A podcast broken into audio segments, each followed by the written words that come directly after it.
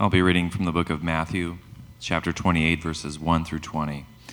Now, after the Sabbath, toward the dawn of the first day of the week, Mary Magdalene and the other Mary went to see the tomb. And behold, there was a great earthquake, for an angel of the Lord descended from heaven and came and rolled back the stone and sat on it. His appearance was like lightning, and his clothing white as snow. And for fear of him, the guards trembled and became like dead men. But the angel said to the woman, Do not be afraid. For I know that you seek Jesus, who was crucified. He is not here, for he is risen, as he said. Come, see the place where he lay. Then go quickly and tell the disciples that he has risen from the dead. And behold, he is going before you to Galilee. There you will see him. See, I have told you. So they departed quickly from the tomb with fear and great joy, and ran to tell his disciples. And behold, Jesus met them and said, Greetings. And they came up and took hold of his feet and worshipped him. Then Jesus said to them, Do not be afraid. Go and tell my brothers to go to Galilee, and there they will see me. While they were going, behold, some of the guard went into the city and told the chief priests all that had taken place.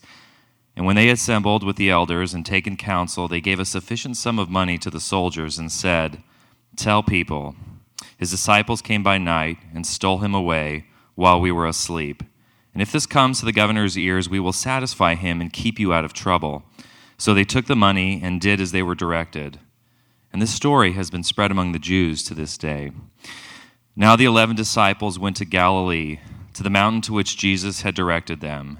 And when they saw him, they worshipped him, but some doubted. And Jesus came and said to them, All authority in heaven and on earth has been given to me. Go therefore and make disciples of all nations baptizing them in the name of the Father, and of the Son, and of the Holy Spirit, teaching them to observe all that I have commanded you. And behold, I am with you always to the end of the age. This is the word of the Lord. Please be seated.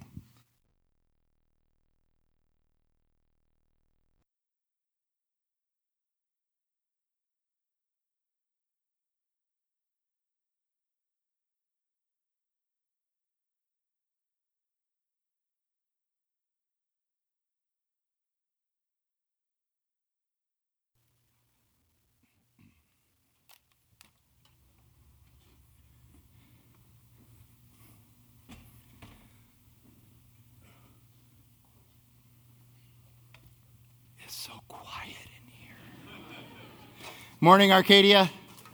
Happy Easter. All right, how you doing? My name is Frank. If you're new here, uh, a couple things before we get uh, started. Uh, first of all, I just want to uh, acknowledge uh, Tom Schrader last week uh, coming and, and preaching here last week. I so appreciate his ministry and who he is. And um, in my book, he's, he's really the best teacher of God's word that I've ever run across. Um, he, yeah, there you go. I, I agree with that. Um, and, and I wish that he could be available more often. He's one of the founding pastors of Redemption Church, um, but really has been my spiritual father in my walk with Christ. I came to Christ uh, 28 years ago, 29 years ago, and met Tom about 26 years ago, and he's been just instrumental uh, in my life and really appreciate his, him uh, coming. It was a little bit awkward, I understand, though. He didn't really have an introduction. And so when he walked up onto the platform, uh, there were some people that told me they were concerned about what was going on. In the first service, there's a guy named Jeffrey who's uh, the only way to describe Jeffrey is he is quite the physical specimen. He's about 6'3, 225, and it's all in the right places, if you know what I mean. and uh, Jeffrey was sitting in the front, and, and when Tom came up to the platform, he had this thought process in his mind Where's Pastor Frank? Who is that guy? I better tackle him before he takes over the platform. But Tom said it's a good thing for him that he didn't tackle me because, you know. Anyway, uh, it was great to have him here and just appreciate. I got a lot of feedback that was very positive about him being here. Uh, the other thing, two other things I just want to mention quickly. Uh, if you weren't here Friday night, um, I, I, don't want to say, ha, you should have been here. I just, if you were here Friday night, just understand, um, I, I want to thank Cody Kimmel and Maria Bear and Rick Umble. Rick is the uh, worship pastor from Scottsdale Redemption. They kind of combined forces and did a, a Good Friday service here. It was easily the most powerful and meaningful service I've ever been to in my life. It was absolutely fantastic. And I just want to acknowledge all the hard work that the three of them and the rest of the musicians and the readers put into that. There were musicians and readers, but the three of them really led that, and I just want to acknowledge that, uh, the wonderful job that they did. Yeah, ab- absolutely. and then the last thing, I, I debated about saying anything about this, but finally decided I couldn't help but say anything. I, I just, um, a little, it was a little over four years ago that I came to Redemption Arcadia. And, uh, you know, transition is always hard. And, and um, I knew right away that uh, Jackie and I had made the right decision by coming. But um, I, I, just, I just want you to know that over the four years and then over this last week, uh, this community is really significant. And this community is really, really special.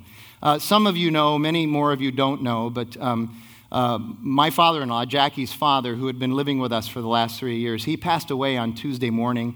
Um, he kind of went into his death spiral uh, Monday night, and uh, Jackie and Renee, his two daughters, were able to be with him through Monday night, and then the three of us were with him Tuesday morning when he passed away. And just the uh, outpouring from all of you, people, I, some people I don't even know personally, uh, just the, the cards, the texts, the emails, uh, the way you, you cared for our family during this time was really significant. Um, a lot of food was brought over. Thank you for the food. I like the food. That was pretty cool. But um, I just want to let you know this is a great community. It really is. And we, Jackie and I, and our daughters have been firsthand recipients of, of what a great community this is. So I wanted to mention that and thank you for that. Um, let me transition now into Matthew 28. That's what we're going to look at today. And uh, really, you could do you could do several weeks on Matthew 28. I'm going to try and sum it up in 25 or 30 minutes. Uh, but the one thing that I want to focus in on is this literary technique that, that Matthew uses in telling the, the story of Matthew chapter 28. There's a, a literary technique that academically is known as inclusio. Inclusio. Uh, our pastor at, at Redemption Gateway, Luke Simmons, uh, has another name for it. He says it's an easier name to understand. He calls it a literary sandwich. It's when uh, two things on the outside of a text surround the thing in the middle, and the purpose of, of doing this is in order to compare and contrast and illustrate and give an example of the thing in the middle. And, and to make sure that everybody understands that there's a difference here. And this literary technique of inclusio was especially important 2,100 years ago in the first century when the only mode of media that people had back then was either the spoken word or the written word, but primarily the spoken word. And so they used literary techniques like this quite often in order to aid in memory and aid in learning. It helps people to learn and it helps people to remember. Uh, last year, 2015, when we walked through the Gospel of Mark verse by verse, if you remember, we saw a lot of inclusio in, in, in the Gospel of Mark. Uh, Luke, like I said, out in Gateway, he called it the Markan sandwich. There must have been 15 or 20 different times where Mark would illustrate something in his text, in his Gospel, with this, this inclusio, where something in the middle was helping to define the things on the outside, or the things on the outside was helping to define uh, the, what's in the middle. In the English translation of the Greek text in Matthew 28, it's helpful, I think, that the translation shows that there are three different paragraphs because that frames this inclusio that we find in Mark 20 in Matthew 28 perfectly. I'm going to reread through it again and if you don't quite pick up on what it is, don't worry. Towards the end of the message, we're going to come and really drill down very hard on the inclusio, but we're going to give you hints in the process as we go through this text. So let me reread Matthew 28. I know Chad just read it, but it's always good to read God's word again and again and again. Now, after the Sabbath, that would be after Saturday, because that was their Sabbath, the resurrection took place on a Sunday. After the Sabbath, toward the dawn of the first day of the week, Mary Magdalene and the other Mary went to see the tomb. And behold, there was a great earthquake, for an angel of the Lord descended from heaven and came and rolled back the stone and sat on it. His appearance was like lightning, and his clothing white as snow. And for fear of him, the guards trembled. These are Roman guards who've seen it all. They trembled and became like dead men. But the angel said to the women, Do not be afraid, for I know that you seek Jesus who was crucified. He is not here, for he is risen as he said. That's the name of the message today. As he said. I think those are three absolutely critical words in this text today. He says, Come and see the place where he lay. Then go quickly and tell his disciples that he is risen from the dead, and behold, he is going before you to Galilee. There you will see him. See, I have told you. So they, the two Marys, departed quickly from the tomb with fear and great joy. We're going to talk a lot about those two um, emotions being mixed together there. With fear and great joy, and they ran to tell his disciples. And behold, Jesus met them and said, Greetings. Now, some of you, eh, it just seems a little formal for the context here, isn't it? I mean, I just feel like he should, hey, ladies, what's up? How you doing? ¿Qué pasa? You know, in the 60s, in the 70s, sorry, in the 70s, we would have said something like, hey, give me some skin, man. What's up? How you doing? It just seems a little bit formal, but, you know, Jesus is there. And he's giving them a little special sighting. I think. This is very special here that he would meet them on the way, sort of confirm their mission from the angel of the Lord. So he says, Greetings. And they came up and they took hold of his feet and they worshiped him. Then Jesus said to them, Do not be afraid. So he senses also there's some fear there. He says, Do not be afraid. Go and tell my brothers to go to Galilee, and there they will see me. And the scene changes. While they were going, behold, some of the guard, the Roman guard, went into the city and told the chief priests all that had taken place. And when they had assembled with the elders and taken counsel, they gave a sufficient sum of money to the soldiers and said, Tell people his disciples came by night and stole him away while we were asleep. And if this comes to the governor's ears, we will satisfy him and keep you out of trouble, because that could have gotten these guards into significant trouble, like life ending trouble. So they took the money and did as they were directed. And this story has been spread among the Jews to this day. And then a shift in scene again for the last paragraph. Now the 11 disciples went to Galilee, to the mountain to which Jesus had directed them. And when he saw them, when they saw him, they worshiped him, but some doubted. And Jesus came and said to them, All authority in heaven and on earth has been given to me. Go therefore and make disciples of all nations, baptizing them in the name of the Father, and of the Son, and of the Holy Spirit, teaching them to observe all that I have commanded you. And behold, I'm with you always, even to the end of the days. he said, if you didn't quite catch it, don't worry, we'll come back to it. Let me just sort of spend some time teaching on and unpacking these three paragraphs. Really, primarily, the, the first one is the biggest one. Uh, verses 1 through 10. This is the resurrection. And understand, uh, a lot of people want to know how the resurrection happened. They want an explanation of how this could happen. There really isn't anything in Scripture that tells us how this, this happened. And, and this passage here is, is the same. It doesn't tell us how the resurrection happened, but rather it tells us how the resurrection was discovered. That's the important thing, is how it was discovered. These two Marys who had been uh, with Jesus the whole time during his ministry, they go to the tomb because it was tradition back then in the first century to go to the tomb, to the burial place of a loved one. For several days, even several weeks after the death of the loved one, they would go every single day. In this case, they went to a tomb because that's where Jesus was buried. He was given a royal burial in a tomb. Uh, other times, people would be buried in, a, in what's known as a bone box or a sarcophagus. And so you would go to the sarcophagus and, and, and pay your respects there. Uh, most of the time in the first century, you were buried in a very shallow grave. There was no money to bury you with, so you were just sort of thrown into a ditch, and a few chunks of dirt and clods were thrown on top of you, and that would be your burial place. That would be the primary burial place for most people in the first century. But regardless of where it was, it was customary, tradition to go and pay your respects and, and this would also help you in the grieving process. And so the Marys were in the process of, of doing that. But what's significant here, and I know some of you know this and have heard this time and time again. Well, that's okay because whoever hasn't heard this needs to hear this for the first time. This is really significant. This is important. it's significant that women are the first witnesses to the body that is not there. It's significant that specifically it was two women who saw this first, and two women who were going to be the first ones to start telling people about the resurrection. You know, Jesus ministered to women in the first century in a way that women had never been ministered to before by professional religious people. And by the way, Jesus wasn't necessarily a professional religious person, but they thought of him that way. They called him rabbi.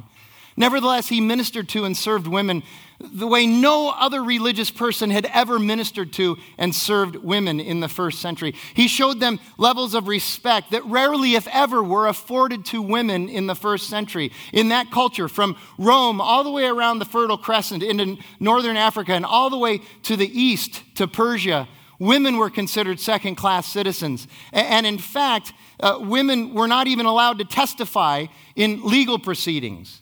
Their witness, their testimony, their experience, their assertion of anything was always considered unreliable. Now, you may ask, ask, well, why? Why would that be? Aren't they human beings? Yes, they are, but they were still considered unreliable. And the reason is this simple it's because they were women. And that was the male view of women in the time, and it was the prevailing view, not just the prevailing view, but it was the only view that was acceptable at the time. And yet Jesus ministered to these women, he gave voice to these women. He treated them with a level of respect they had never had before, especially the ones that knew they were sinners, because Jesus is the answer for every sin. It's like Jesus actually takes seriously the creation account the created order in Genesis chapter 1, where God says, Let's create man after our image and in our likeness. And so God created man. And he created them what? Male and female. Well, Jesus is the creator. He's God. He's Savior. He's deliverer. So, of course, he's going to look at the very ones that he created in his image and he's going to treat them the way they deserve to be treated. But this is also significant because you need to realize that because a woman's testimony, a woman's experience, a woman's ex- assertion was completely unreliable, if this resurrection thing didn't happen, it would have been the easiest thing in the world to shut down. They could have put an, the, the Roman government and the Jewish religious professionals, they could have put an end to this thing in less than five minutes if it really weren't true because it was initially witnessed by women. And I know, I know some of you who are hearing this for the first time and, and don't believe in Jesus, uh, even this, which I think is somewhat compelling, even this you might hear and go, well, so what? No big deal. Listen, I understand that. That's fine. I, I went the first 28 years of my life without Jesus going, so what? Big deal. Okay? I understand that. It's not my job to persuade you. That's the good news for me. If it was up to me to persuade people about the reality of Jesus, the reality of the resurrection, and the reality of God, this church would have exactly zero people in it. Because it's all God's work. It is the Holy Spirit's job to move and change your heart. The Holy Spirit calls me to present the text, and I'm going to do that the best way I know how. But I know for a fact that I haven't got any kind of game that is good enough to convince you of this. Only God can do that. And I know that for a fact because the scriptures tell us so, and I know it for a fact because that's what I experienced. My wife will tell you if there was anybody who was far from God in this world, it was Frank and maybe Charles Manson, but Frank certainly. And God did this incredible work in my life. He took a heart of stone and he changed it. So I'm called to present the text, and I'm happy to do that. But the Holy Spirit will change your heart. Submit yourself to Him. Anyway, there's this stone in front of the tomb. Uh, historians in that day wrote about these stones. So we have firsthand witnesses of these stones. And also, Archaeologists have, have uncovered things, and, and other people have studied this. And we know for a fact that these stones that would cover these tombs in those days, in that area of the world, generally weighed between three and 4,000 pounds. They were really heavy. And the point of that was because they didn't want any one human being to be able to move this stone. So no man or woman without a Dodge Ram truck could move this stone. It took several men with tools of leverage to be able to move this stone away. And so this is really significant. It was an angel of the Lord who came down from heaven who moved this stone away. And I would submit to you that even the angel of the Lord, using divine power, strained to move this stone. I think he pulled a hammy, and that's why he's sitting on top of the stone and not standing. Now, I know that's an addition to the text that isn't there, but it's just my assumption. But here's what we need to understand Again, so many know that there's this miracle of this stone being moved away, but we believe that the reason the stone was moved away was so that Jesus could get out. So the creator God of the universe is standing behind the stone going, Well, I hope the angel of the Lord comes down. I'm not getting out. No, he's God. It's not, it, the stone wasn't moved away to let Jesus out. The stone was moved away so that these women could go in and see for themselves. It's true. The body's not there, he's gone. And I think it's significant to understand that when this happened, the Roman guards, who'd seen everything, they bolted. They got afraid and they bolted. There's some symbolism here, too, that I, I, think we should see. Earthquakes were often a type of announcement that some truly epic God event was taking place. I would suggest that resurrection would fit into that category of a truly epic God event. And the, angel, the angel's appearance, like lightning and clothing as white as snow, that's symbolic of the holiness and grace and purity of God.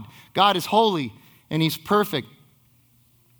But even more than that, with God, through the life, death, and resurrection, the crucifixion, and the fact that Jesus is still alive, you and I are made that pure, that clean, that holy, that righteous, that justified. You and I inherit as a gift that purity because of what Jesus has done for us. Jesus took our stained and tattered rags to the cross with him and got what we deserved. And he exchanged that and gave us what he deserved. He gave us his righteousness and his justification. Like I said, the Roman guards had never seen anything like this before. And they'd seen everything. They'd seen war like Nobody's ever seen war before, and yet this frightened them. The angel slays them. So then the angel speaks to the women. And what does he say? He says, You shouldn't be surprised. You shouldn't be surprised. Jesus told you repeatedly that this was going to happen. You know, he did that. But none of you believed it. Most of you, when you heard Jesus saying this, you either thought he was out of his mind or you just skipped over it because you didn't want to deal with it. Well, guess what? It's true. And he says in verses 5 and 6 Do not be afraid, for I know that you seek Jesus who was crucified. He is not there, for he is risen as he said. As he said, ladies. You heard him say it. As he said. And there's our first indication of what the inclusio is really all about in Matthew 28. The Gospel of Mark records three different times in chapters 8 through 10 that Jesus very directly told this to his disciples that this would happen. And he didn't say it in passing. Read the text. It's as though he was talking to junior hires and he was saying, Okay, look up here. I want your attention. Come on, look up here. What I'm about to say is really important. He squared them up and he said, Listen, what's going to happen is I'm going to go to Jerusalem. They're going to crucify me, and three days later, I'm going to rise from the dead. And he said, He's nuts. Or they just ignored it. Matthew also records it. Chapter 26, verses 30 through 35. And when they had sung a hymn, they went out to the Mount of Olives. And then Jesus said to them, You will all fall away because of me this night, for it is written, I will strike the shepherd, and the sheep of the flock will be scattered. But after I am raised up, I will go before you to Galilee. After I've been raised, I'm going to go to Galilee. Doesn't that sound familiar? And Peter answered him, Though they will all fall away because of you, I will never fall away. And Jesus said to him, Truly I tell you, this very night, before the rooster crows, Peter, you will deny me three times. And Peter said to him, Even if I must die with you, I will not deny you. And all the disciples said the same. I, I know that this is just an implication from the text, and I can't tell you that this is absolutely factual. But I also feel like I know Peter pretty well because I am a Peter like that. You know, I just, I, am a guy that wants to talk when I'm nervous, and, and I'm always saying the wrong thing and opening my mouth when I shouldn't open my mouth. Just ask my wife. I, I'm exactly like Peter. And so I think the insight here is he heard I'm going to be raised and I will see you in Galilee. He's like, there he goes saying that crazy stuff again. I need to talk about this other thing to get everybody's mind off that. We don't want anybody to think he's crazy. He purposely denies it and distracts by bringing up this whole denial thing. I'll go with you, I'll die with you. It's no big deal. I'm there. He just skips over it, like Jesus didn't even say it. Now, here's where I think I'm a little bit different than Peter. I think if I had heard that, I would have said, Okay, wait a minute. You, go back up. You need to explain. Raised? What are you talking about? Can you please explain that to me a little bit more? Because it doesn't sound like you're talking about the last mass resurrection. It sounds like you're talking about you individually very soon because you said you're going to go into Galilee. Peter just skips over it. And now the Marys find out it's true, and they're running to tell Peter and John and the rest. The angel says, Run along now. You need to go and tell the others. And the text says that the women were afraid yet filled with joy. This is a clause in the New Testament that you find in a couple of different places, including here. And I've always dwelled on this statement. I've spent a lot of time looking at this because I wonder how do you have fear and joy at the same time? What does that mean? What does that look like? And I would argue that really, in the end, it's a tremendous statement of faith. There's all kinds of reasons why the women should be afraid in, in the wake of this resurrection. And, and I'll start to outline a few of them for you. Certainly, there would be fear there. And I don't want you, the reason I want to stop and dwell on this is because I don't want you to miss the humanity of this. So often we read about this and go, Yay, Jesus is raised. And we don't think about the humanity of actually being there when the body's not there. That's goofy.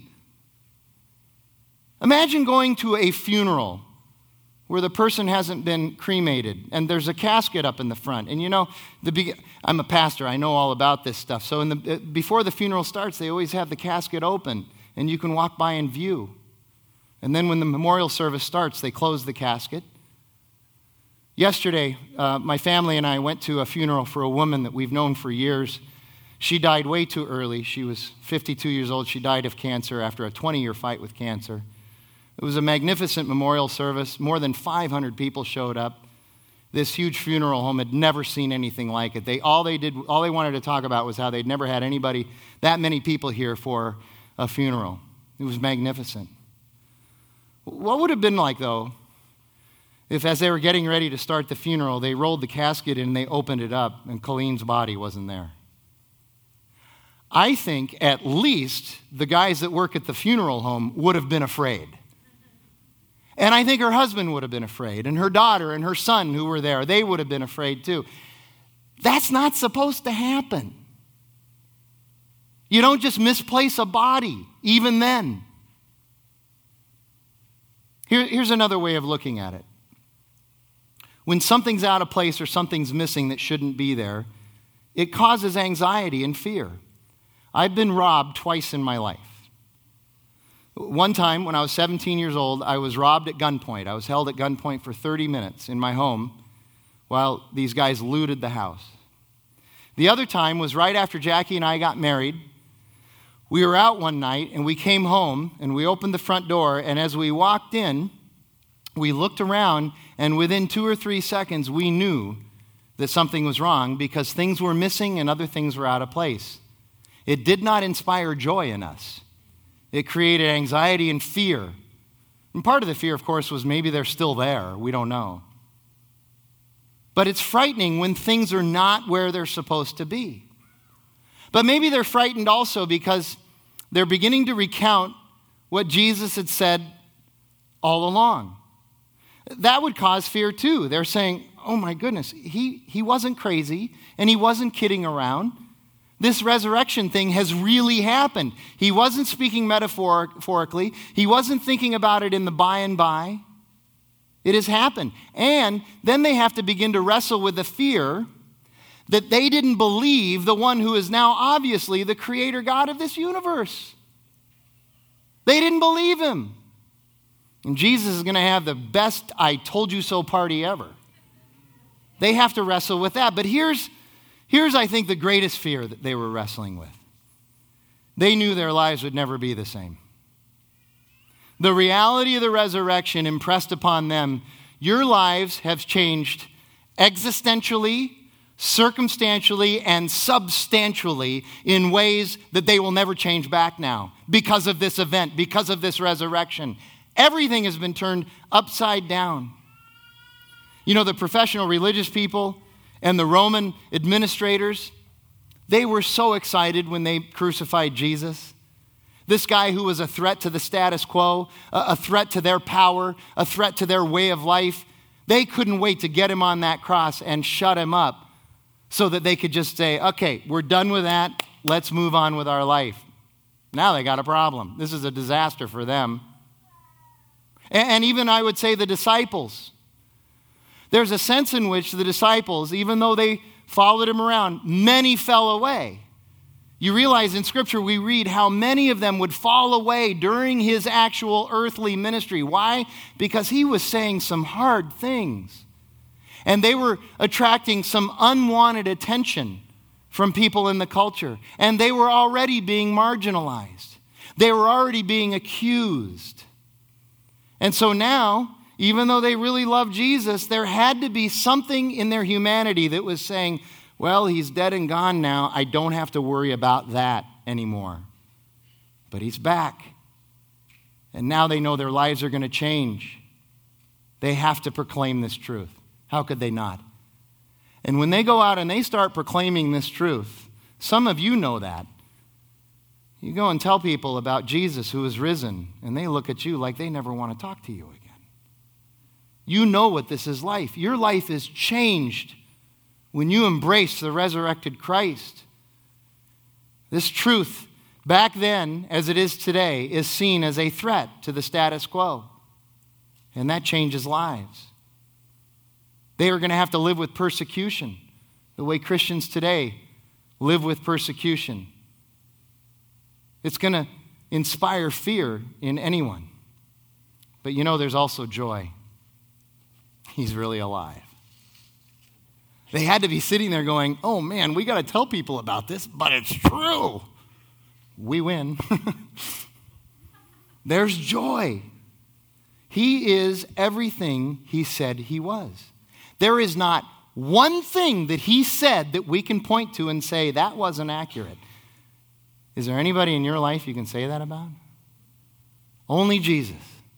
He's the only one who has ever said everything about himself, and it is true and there's victory. There's victory over Satan, sin, and death. And now they have to look at him and realize he does have all authority. You know why?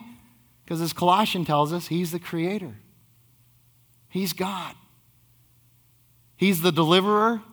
He's the redeemer. He's the savior. He's the sustainer.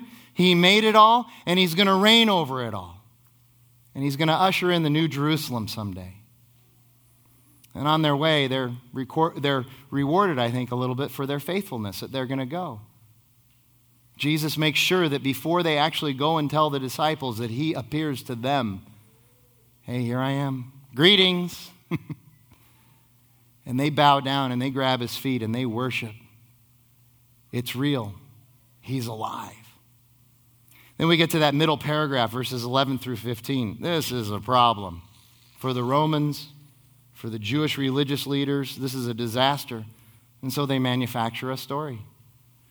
They tell the guards, they say, All right, here's what we want you to do. We're going to give you a significant amount of money to go and lie to everybody. And it's going to put your life in danger because Roman guards are not supposed to fall asleep when they're guarding a body. In fact, they don't. And the reason is because if they fall asleep, they could be killed. That's their sentence. They take the place of the dead body. That's the way it worked. And so they had to give him a lot of money. And then they said, We've got your back. in case the Roman governor decides he wants to do something about you. And they said, okay, we'll help you tell this story. And their story was told for years, and I would argue that it's still told today, or some version of it. Some version of Jesus isn't real and the resurrection isn't real is told today with as much fervor as it was told back then. But here we are, 2,100 years later. What are we doing here? There's power in the resurrection. That's what we're doing here. There's got to be something to this. And think of all the people who live this out. 20, think, 2,100 years later, the way people who believe in Jesus live this out in their life. The way so many Christians serve and love others in their community. Why? Because he's alive. The way so many Christians take seriously when Jesus says, You are to care for the least of these, the under resourced, the marginalized, those who can't help themselves, widows and orphans, people who are in prison. You are to care for the least of these. And the way Christians go, whether their church does it or not, the way Christians go and care for the least of these. Why? Because he's alive. The way uh, people look at a place like Africa where there's so few resources in many places and so much oppression. Where places in Africa don't even have clean water. And so Christians go at great sacrifice and great expense. And they go and they devise ways of bringing clean water and some measure of nutrition and, and schools and hospitals and whatever it takes into these communities in Africa. Why? Because he's alive. I remember, I thought people were nuts. And I'm a Christian and a pastor. I thought people were nuts when Katrina hit. I can't believe how many of my friends who know Christ just told their employers, hey, I'm going to be gone for a couple of weeks. Too bad. Loaded up their car, loaded up their truck with tools and resources and, and water and drove to New Orleans just because they wanted to help. Why? Because he's alive. The testimony that he's alive goes over and over. Isn't this an odd thing to give your life to if it isn't true? Uh, let me just speak personally now, okay? Let me tell you that I'm a pastor. Okay, I hope you understand. I'm not doing this because the pay is off the chart, the hours are light, people are easy, and I get really good parking at hospitals and funeral homes. I'm doing it because I get to hang out with Cody Kimmel. Just kidding. I gave my life to this, and I'm not saying you need to also. God opened doors, but I gave my life to this because of the radical change in my life. I grew up no church, no Jesus, no nothing. And when God invaded my life and changed my heart against my will and made me see the truth and reality of this and helped me to understand that I could be forgiven and reconciled to God through His Son who went and paid the price that I can't pay, I said, I got to give my life to this. It's worth it. It's unbelievable. There has got to be something to this. then those last five verses Jesus is back with his crew, as he said, before he ascends to heaven. And if you want to read about the ascension to heaven, you can just read Acts chapter 1. And he says, All authority in heaven and on earth has been given to me. And it's implied in the text, but I'm sure they picked it up. He's saying, Hey, man, I was dead and now I'm alive. That gives me authority. Amen. And his disciples are like, You got it, boss. Amen. He has all authority. He, he wasn't just dead. You understand? He was dead. And now he's alive. And that gives him the authority to give them a mission. He says, My earthly mission is over. I've done what I came to do. I exchanged my perfection for your sin so that you could stand before God justified and be reconciled to Him. My part of the mission is over. Now, here's your mission. Your mission is to go and tell people about me.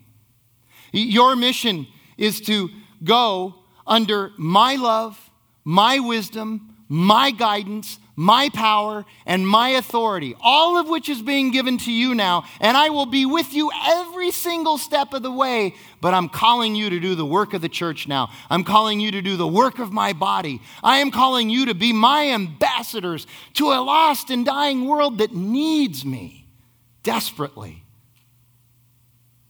Here's your mission tell people about me. Explain life and death. Explain sin and redemption. Explain new creation and purpose and the fact that the new Jerusalem is coming. Explain and tell God's salvation story. From beginning to end, creation, fall, redemption, and restoration. Tell the whole story and tell them about me.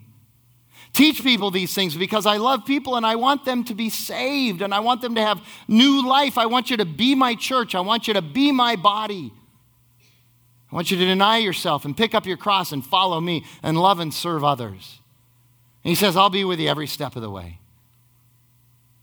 And so there's the sandwich, there's the inclusio.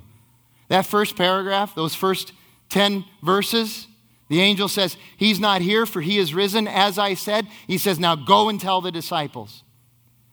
You go and tell them because I have told you. Listen to how many times the verb tell or told is used in this first paragraph.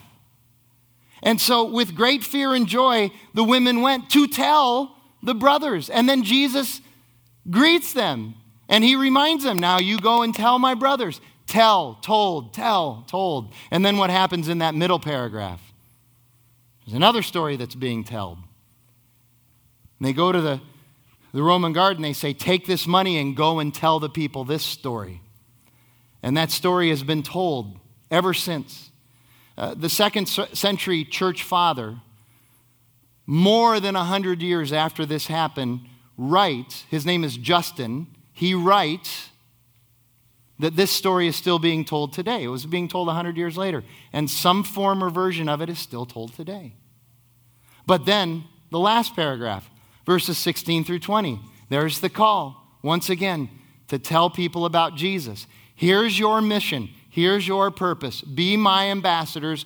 Go and tell people about them, teaching them everything that I've commanded you, and baptizing them. We've already had one bapti- baptism this morning. We're going to have another one. Baptizing them. Be the church, and I'm going to be with you as you do that. Proclaim the good news.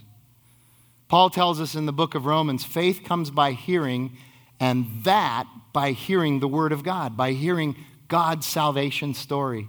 We are human beings. We love stories. Amen? And we're story making machines, aren't we? Think about how much story surrounds everything that we do. We love story. We love to hear stories. We love to tell stories. We love to make up stories. We love to write stories. We love to receive stories. And just about everything we do, it seems, really is a story in the making. You, you know that sermonizing, what I do on Sunday morning, sermons, that's a form of storytelling. Do you know that? It's just a form of storytelling. Books.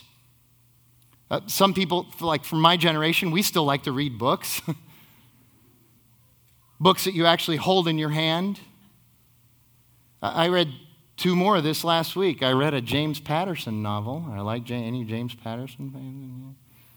Pastor, you shouldn't read that stuff. It's terrible. I read a, I also read a book by Michael Walsh, really interesting uh, book, not a not a non-fiction, I'm sorry, not a fiction book, not a, not a novel like James Patterson, but a non-fiction book. Some heavy stuff. The thing that these two stories and these two authors had in common, uh, these two books and these two authors had in uh, common, is that they were both telling a story. They both wanted to explain something through story. How many of you have kids? Mom, Dad, read me a story. Love story. Movies tell stories. Some of you know how much I love movies. Movies tell stories. Music. Possibly the most powerful storytelling mechanism in our culture music. Whether it's a symphony or a pop song. Friday night, the way uh, Cody was able to tell the story of the crucifixion through music was amazing. It was so moving. It was way more powerful than anything I could have ever said. Music tells stories. Lawyers know how to tell stories. Commercials on television. You understand that every commercial on television is a little story? 30 second story. It's a minute long if they want to pay the extra. But think about that. Every commercial we watch, it's a story. And what are the stories telling us? Well, you're too fat. You're not invested in the right financial funds. Your food isn't tasty enough. Your insurance is all wrong, or you're paying too much for your insurance. One of the greatest storytellers alive is a woman named Flo. She tells stories, man. And I like her stories. I don't have progressive insurance, but I like her stories. She's, it's like a 30 second vacation to listen to her stories, man. I'm telling you. Bernie Madoff told a story, almost got away with 50 billion. Hitler told a story. We tell stories, we like stories. Truth is, Matthew 28 helps us to understand that ultimately, crucially, really, there are only two stories. There's a story of God's salvation history through the life, death, and resurrection of Jesus Christ. There's the story of the redemption through the resurrection. And there's everything else. Everything else that the world offers us.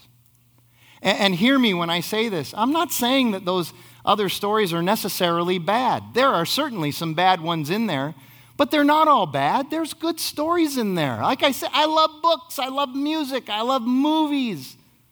There are some good stories there. There are some stories of redemption there. Here's the problem it's not a question of whether they're good or bad stories. The question is, which is the ultimate story, which is the best story, which is the story of eternal truth. And it's God's salvation story through the life, death, and resurrection of Jesus. That's the most important story, and here's why. Jesus comes and he says, Here's the story of God's redemption and what do you get with my story? He says, You get me. No other story says that. Stories make us feel good. Stories inspire us. Stories make us see things in different ways. Stories help us to understand the world, but they don't give us God. Jesus' story gives us Him. He says, Here's my story, and here's what you get with my story. You get me. I'll be with you till the end of the age. I'm your Savior and your Redeemer, and you can count on me. Everything else is just something the world is trying to sell us.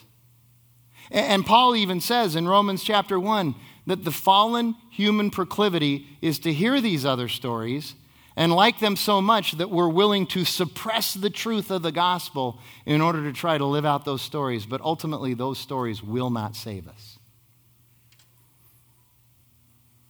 There are two stories Jesus and the rest of the world. And the question is, which one are you going to embrace? Let me pray. Lord God, we thank you for your Son, your resurrection and that you love us enough to confront us right where we are and tell us that you love us the way we are, but you also love us enough to take us somewhere else, to take us to a better place, to transform our lives, to bring about a metamorphosis in our life that can only be by the power of your Holy Spirit and your resurrected Son. And we thank you for that. Lord God, we thank you that you have promised that you will never leave us or forsake us. That our lives will be turned not upside down, but right side up when you invade our lives. And so, God, we call upon you. We open our hearts to you. We open our minds, our ears, and our eyes to you. We want to know you. We want to know your truth. We want to know your salvation. God, save us from our sin. Save us, save us from the recklessness that comes that thinking that we're God and you're not. And I pray that you do that for us all, every one of us here. We pray this in Jesus' name. Amen.